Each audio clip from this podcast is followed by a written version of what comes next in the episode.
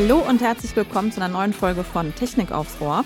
Wir widmen uns heute einer innovativen Methode, mit der CO2 direkt aus der Atmosphäre abgesaugt und in Wasserstoff und Kohlenstoff umgewandelt werden kann.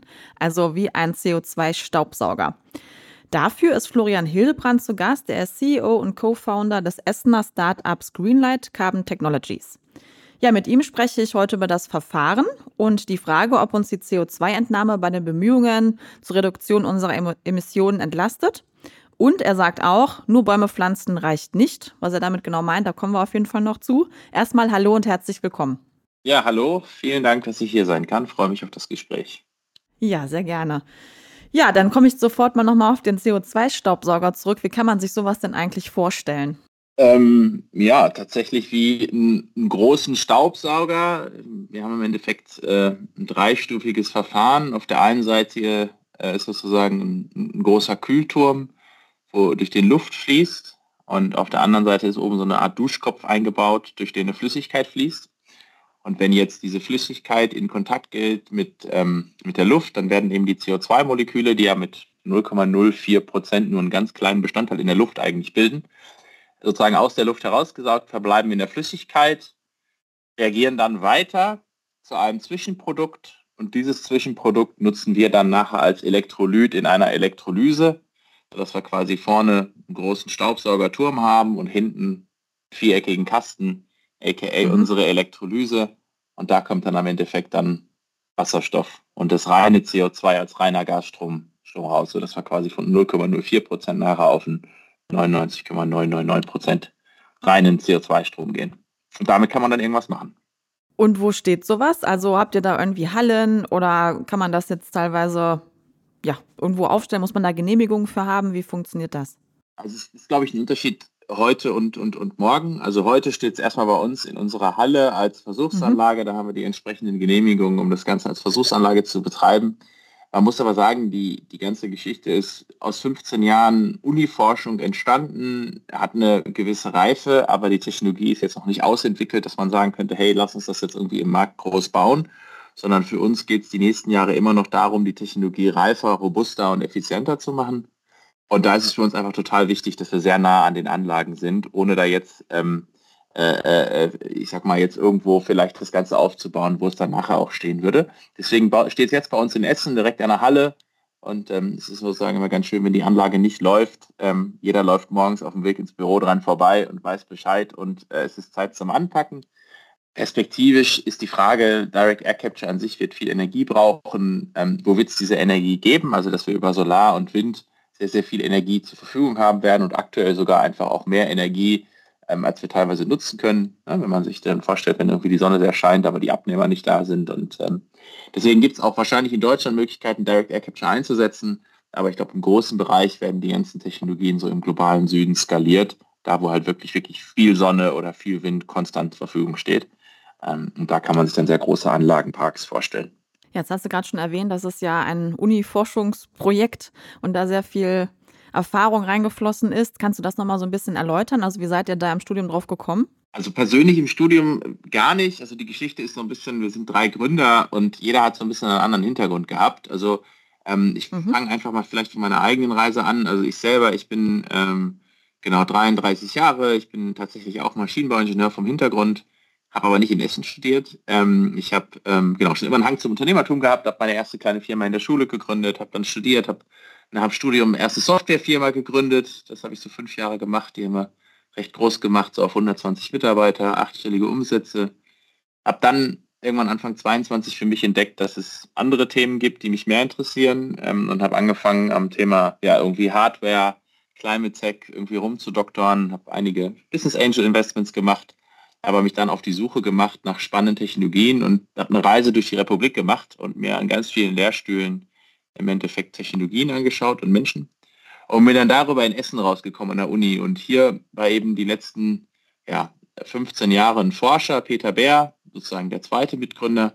Und der hat sich ja die letzten Jahre mit diesem Thema CO2 intensiv beschäftigt und hat sehr früh schon erkannt, dass wir CO2 auch aus der Luft ziehen werden müssen, aber dass es eben sehr viel Energie kostet und hat dann dieses gekoppelte Verfahren entwickelt, wo wir auf der einen Seite CO2 sozusagen absorbieren und Wasserstoff produzieren. Und das Spannende ist eben, dass es dann wesentlich energieeffizienter sind als andere Verfahren. Es gibt ja noch den einen oder anderen am Markt. Ähm, ja, wir haben uns dann sozusagen gefunden ähm, und haben uns dann entschieden, dies gemeinsam zu gründen. Dann war aber relativ schnell auch klar, dass wir eigentlich noch jemanden brauchen, der so ein bisschen die Brücke bildet. Mhm. Und so ist dann ähm, der Niklas an Bord gekommen, unser dritter Gründer, der in Aachen und Berkeley studiert hat, hat auch promoviert da und ähm, hat auch die letzten zehn Jahre als Unternehmer gearbeitet, immer so an dieser Schnittstelle Wissenschaft und Business und ist dann dazugekommen, um so ein bisschen die Brücke zu schlagen und so kam das dann. Das heißt, ich würde sagen, wir sind jetzt nicht so ein klassisches Studierenden-Gründungsteam, sondern wir haben alle schon vorher unsere wissenschaftlichen bzw. unternehmerischen Erfahrungen gemacht und sind dann so gestartet, aber natürlich irgendwie in diesem universitären Kontext, haben auch lange noch die Räume genutzt und auch viel Unterstützung von der Uni bekommen. Das heißt irgendwie jetzt, was das mhm. Thema Patentübertrag anging, aber auch so ähm, eigentlich immer sehr dankbar, äh, dankbare Unterstützung bekommen. Ja, klingt ja super, cool.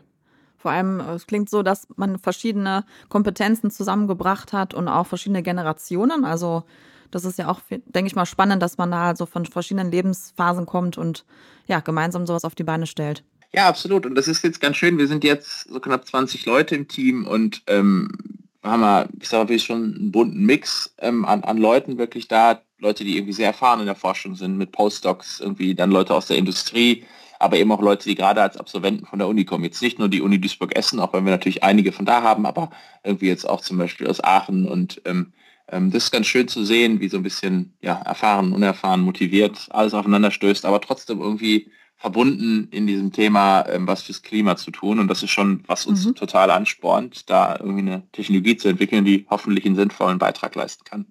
Ja, du hast ja auch im Vorabgespräch schon gesagt, also nur Bäume pflanzen, jetzt mal einfach so ganz platt gesagt, wird nicht reichen. Was meinst du damit genau? Also wenn man sich anschaut, wie viel CO2 wir aktuell ausstoßen und, und auch wie sehr das zunimmt, dann äh, wird mittlerweile, würde ich sagen, sagen, dass eigentlich alle irgendwie Experten oder auch großen Agenturen wie IEA oder der Klimarat, dass wir eben im großen Stile CO2 aus der Atmosphäre entfernen werden müssen. Ähm, man geht so von ungefähr 10 Gigatonnen bis 2050 aus, die wir rausholen müssen. Zum Vergleich, wir stoßen aktuell so 44 bis 45 Gigatonnen CO2 jährlich aus.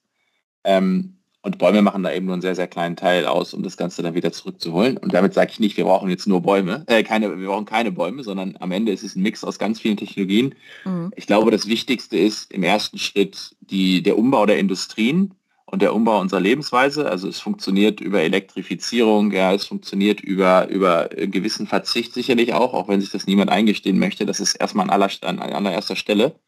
Und dann irgendwann wird Direct Air Capture eine Rolle spielen, um Emissionen zu reduzieren. Aber einfach zu sagen, es ist kein Freifahrtschein. Ne? Also ich sage immer, es ist so ein bisschen mhm. der, der, Torwart. Es ist blöd, ohne Torwart irgendwie zu spielen, ähm, aber nur mit dem Torwart wird man auch kein Spiel gewinnen. Also es ist ein Zusammenspiel von ganz, ganz vielen Technologien und, und, und Methoden und vor allem, ja, das Wichtigste ist einfach, dass wir die Emissionen runterkriegen.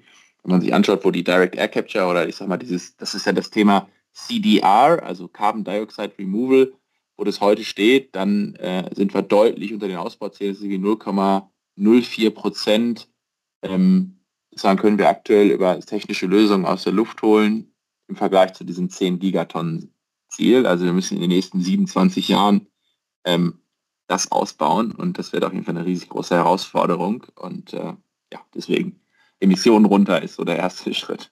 Ja, dann würde ich gerne ein bisschen tiefer in die Technik einsteigen. Also wie wird denn so ein CO2-Staubsauger gebaut? Ja. Was sind das für Anlagen? Genau, also im Kern, ähm, ich habe ja gerade schon mal gesagt, dass es dieses dreistufige Verfahren ist. Ähm, wie genau wir das in der Zukunft bauen werden, das müssen wir, glaube ich, selber noch rausfinden. Ähm, mhm. Was wir aktuell nutzen, ist, ähm, im Endeffekt versuchen wir viele Komponenten am Markt, die wir finden, äh, zu kaufen, teilweise äh, zweckzuentfremden und dann einfach in unserer Technologie zu nutzen, weil aktuell ist für uns so sehr also das größte Credo ist für uns Geschwindigkeit. Wir müssen einfach ganz, ganz schnell jetzt die Anlagen entsprechend größer bauen, Learnings machen, um dann eigentlich sozusagen die Anlage der Zukunft zu entwickeln. Ähm, ja, und dann bauen wir das hier in der Halle bei uns zusammen. Wir haben eine 800 Quadratmeter Halle mit einer eigenen Werkstatt, mit einigen Versuchsständen, mit einem eigenen Labor und verschiedenen anderen, verschiedenen anderen Messequipment. Dann haben wir zwei Leute in der Fertigung ähm, die ähm, schweißen, drehen, äh, 3D-Drucker mhm. haben wir hier und dann ist das wirklich so, wie man sich das irgendwie vorstellt. Wir entwickeln gemeinsam Hand in Hand mit den Ingenieuren Ideen.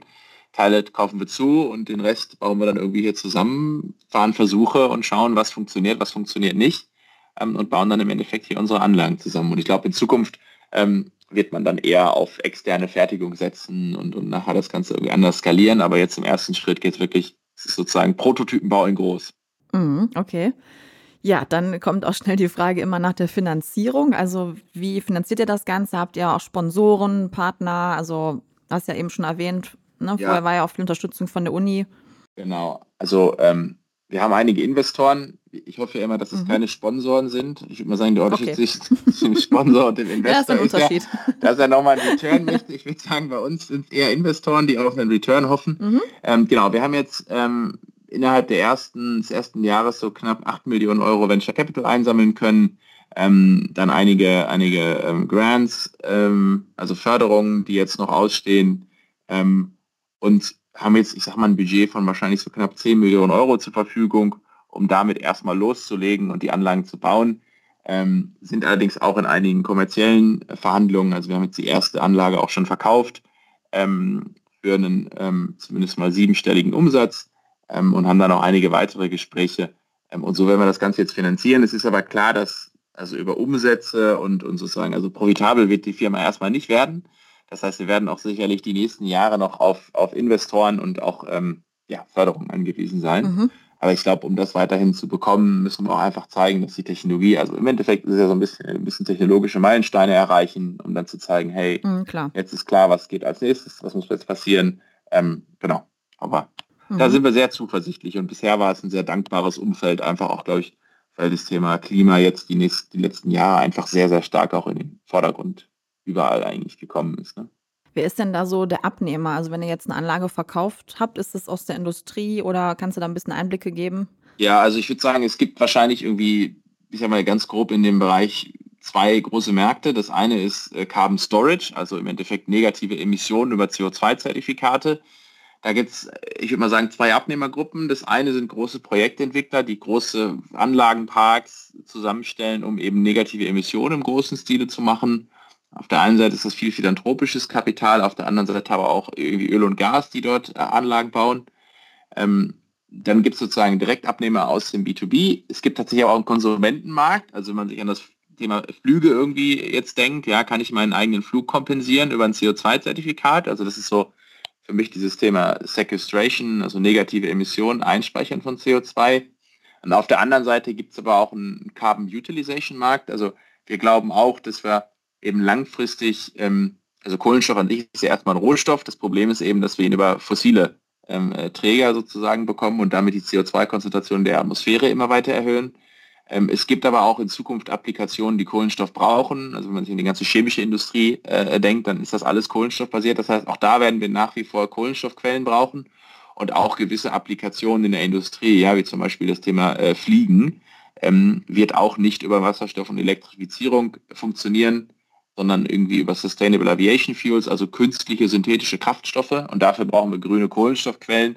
Und wir glauben eben, dass die aus der Luft kommen werden und zukünftig wird dann vielleicht die Chemie oder der Kunststoff über eine Direct Air Capture Anlage gespeist ähm, und das Sustainable Aviation Fuel aus Direct Air Capture und Wasserstoff gemacht, aber nicht mehr aus Öl und Gas. Und das ist so die zweite Seite, das Thema Carbon Utilization. Und da gibt es auch verschiedene Projektentwickler, die gerade Anlagen bauen. Es gibt aber auch, ja, ich sag mal, Unternehmen, die sich zusammentun, um dann dort ähm, ja, zu zeigen, dass es, dass es funktioniert. Und da gibt es ja auch einige Unternehmen, die schon recht weit sind. Also wenn man sich irgendwie Neratec anguckt aus Karlsruhe, die das seit einigen Jahren machen, also E-Fuel zum großen Stil irgendwie bauen, ähm, dann ähm, ja, ist ja auch schon ein bisschen was passiert. Auf jeden Fall. Gibt es denn auch Risiken bei der Methode? Also CO2-Entnahme aus der Luft, gibt es da irgendwas, was vielleicht noch sehr herausfordernd ist oder vielleicht auch ja nicht so funktioniert? Ja, also es ist halt wie immer in der Technologieentwicklung, ähm, mit jeder nächsten Skala lernt man, was noch alles nicht funktioniert. Und wir nutzen das sogenannte System der Technical Readiness Levels, TRLs, von 1 bis 9, ursprünglich mal von der NASA erfunden. 1 quasi, lass uns mal eine Rakete zum Mond schießen und 9, okay, wir können die Rakete jetzt immer wieder zum Mond schießen und sie kommt an. Ähm, und daran versuchen wir uns entlang zu hangeln. Ähm, die Herausforderung, die wir haben, ist, ähm, also wir arbeiten neben dem TRL zusammen mit diesem Thema so Unknown Unknowns, also was sind alles die Themen, die wir noch nicht wissen, wo wir noch keine Lösungen haben. Und die Herausforderung ist so ein bisschen einfach aufgrund der Geschwindigkeit, die wir benötigen, um Direct Air Capture im großen Stile zu, ähm, äh, zu sozusagen einzusetzen und zu deployen, um damit wirklich auch einen Impact zu haben, die Notwendigkeit von Parallelisieren und gewisse Steps müssen halt einfach vorgezogen werden, ohne dass man gewisse Erkenntnisse hat. Und das ist, glaube ich, die, die aktuell große Herausforderung. Geschwindigkeit oder die, die notwendige Geschwindigkeit, die wir eigentlich haben, weil wir haben keine 40, 50 Jahre mehr, wir haben eben nur noch diese paar, äh, in Einklang zu bringen mit den notwendigen, notwendigen Entwicklungszyklen, die wir haben. Und das ist die große Herausforderung. Und dann technologisch, ähm, wir wissen jetzt, dass unser Prozess funktioniert, wir haben in den gewissen Skalen gebaut. Es geht eigentlich viel darum, das Ganze auf die entsprechenden Betriebsbedingungen zu optimieren. Also was passiert, wenn es kalt wird, was passiert, wenn es warm wird, wenn es regnet, weil die Anlagen stehen ja nun mal irgendwie draußen. Wahrscheinlich eine recht banale Aussage, aber das ist tatsächlich ein Thema. Und das andere ist so langfristige Komponentenstabilität und dann auch runterbringen der Kosten der Komponenten. Denn Kern ist für uns natürlich äh, neben der Skalierung Kosten runterbringen. Also Direct Air Capture oder das Rausholen von CO2 muss halt günstiger werden, als es heute ist. Mm, mir ist gerade so ein bisschen, während du erzählt hast, die Idee gekommen, also wenn ich jetzt interessiert bin als Unternehmen, sage ich jetzt einfach mal, und möchte so eine Anlage haben, kannst du irgendwie grob sagen, wie viel Wasserstoff und Kohlenstoff ich dann produzieren kann mit, äh, mit diesem Staubsauger? Also gibt es da eine Mengenangabe oder was kann ich damit alles betreiben? Genau, also wir sind, also aktuell ist sozusagen die Mengen noch die Anlagen sind zwar ein bisschen größer, aber die Mengen sind noch nicht ganz so groß. Also wir machen mit der jetzigen Anlage, die wir jetzt in Betrieb genommen haben, ungefähr 100 Tonnen CO2 im Jahr. Mhm. Das ist äquivalent von ungefähr 10.000 Bäumen. Aber eine Anlage, mhm. die irgendwie auf so zwei Parkplätzen steht, von der, von der Grundfläche her und ungefähr zwei Tonnen Wasserstoff im Jahr. Mhm. Ähm, das ist jetzt noch nicht das, wo jetzt dann irgendwie eine Covestro sagen würde, okay, wir stellen jetzt komplett auf Direct Air Capture um ist aber schon mal ein sehr großer Anfang und für uns im Endeffekt wichtig, weil auf der Größe glauben wir, dass wir eigentlich alle, ich sag mal, Krankheiten aus der Technologieentwicklung rausholen können, um dann wirklich das Ganze auch wirklich sehr, sehr groß zu bauen. Ähm, mhm. Genau. Okay. Ja, dann werdet ihr ja jetzt, beziehungsweise ihr seid schon ein Jahr alt geworden, ne? Kann das sein? Im genau, September war das, meine ich, oder? September 22, das heißt, also ja, so lange her. Jetzt, ja, genau, noch nicht ganz so lange her, es war bisher schnell. Ähm, ja, aber äh, wie gesagt, mal sehen. Wir wollen natürlich weiter auch in der Geschwindigkeit weiterarbeiten. Wir selber sind auch sehr ambitioniert und ich selber bin auch ein sehr ungeduldiger Mensch. ähm, und hoffentlich können wir die Geschwindigkeit so aufrechterhalten. Ja, glaubst du denn in einem Jahr, wie weit seid ihr dann? Was habt ihr euch vorgenommen? Genau, wir wollen jetzt Ende 24 die erste Einlage dann eben bei einem Kunden vor Ort haben. Ähm, okay. Da würde ich sagen, das sieht ganz gut aus. Dann hoffentlich im Rahmen von, von einem Forschungsprojekt noch eine weitere Anlage in einem Verbundprojekt ähm, Verbundprojekt am Start haben und eigentlich wäre der Plan für 24, dass wir so drei Anlagen bauen, ähm, mhm. die dann irgendwo im Einsatz sind. Ja, cool. Da sind wir gespannt. Vielleicht sprechen wir dann nochmal. Gerne. Mm, wie ist das denn eigentlich so aus der Politik? Also habt ihr jetzt vielleicht auch ähm, aus NRW irgendwie Signale bekommen oder generell gibt es da irgendwie auch Schnittstellen, dass ihr da im Austausch seid oder ist das eher nicht so? Ja, tatsächlich war jetzt auch vor kurzem der, der, der, der Bürgermeister war bei uns und wir haben relativ ah, viele, okay. ähm, ich sag mal, Kontakte gehabt mit, mit Vertretern aus der Politik, was wir aktuell in diesem, ich sag mal, Direct Air Capture Markt einfach noch merken oder generell in dem Climate Markt, dass halt in Europa schon etwas mehr Zurückhaltung herrscht. Also wenn man sich jetzt in den USA den IRA anschaut, dann ist das, würde ich sagen, ein deutlich aggressiveres und deutlich ähm, schnelleres Programm. Ja, ähnliches gibt es irgendwie dann in anderen Regionen.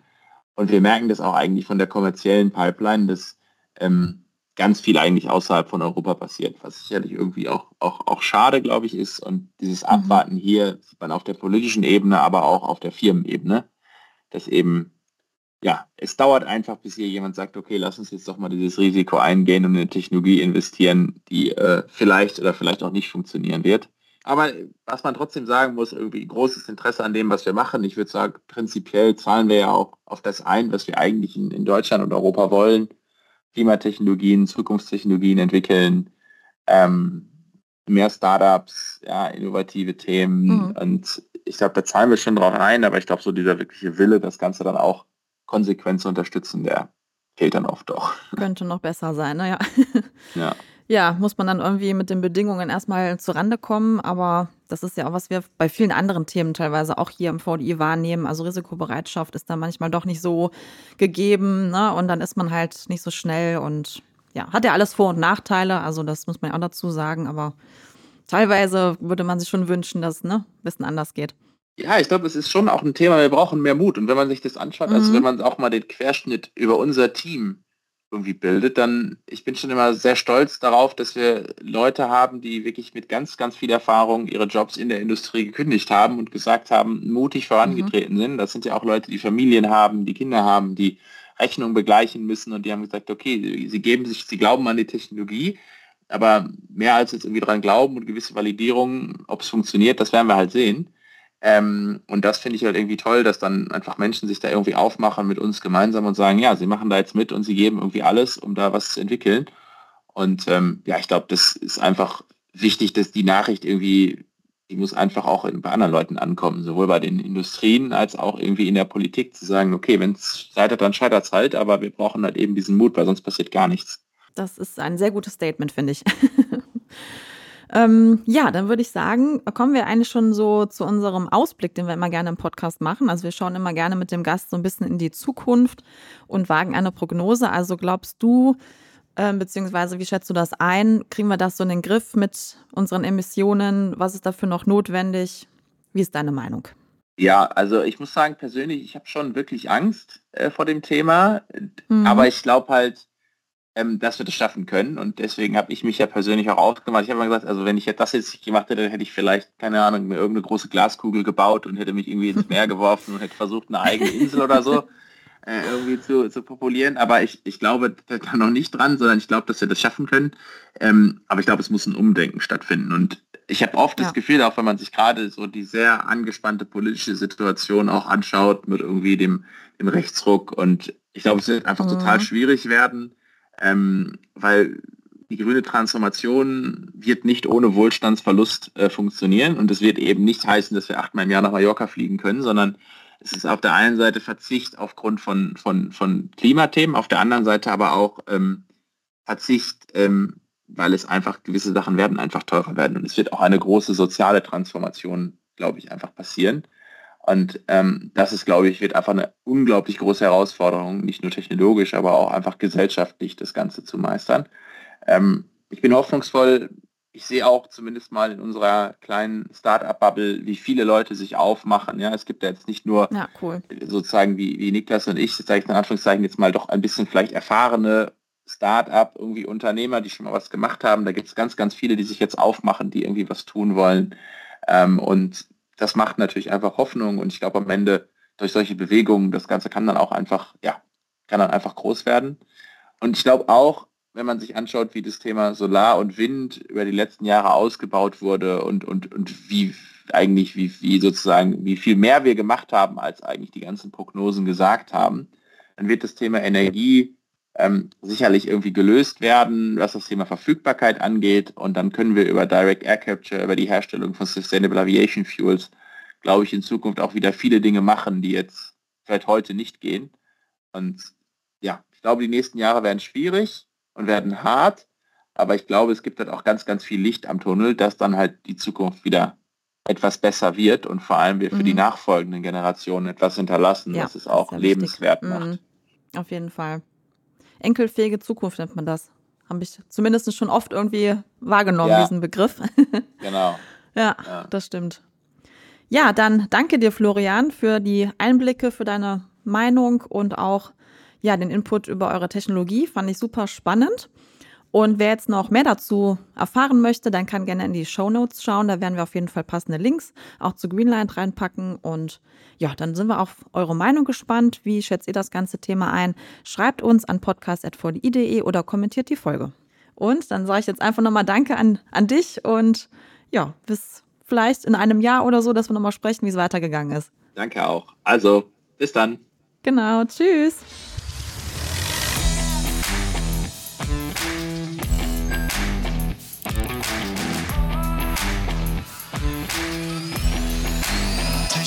Technik aufs Ohr.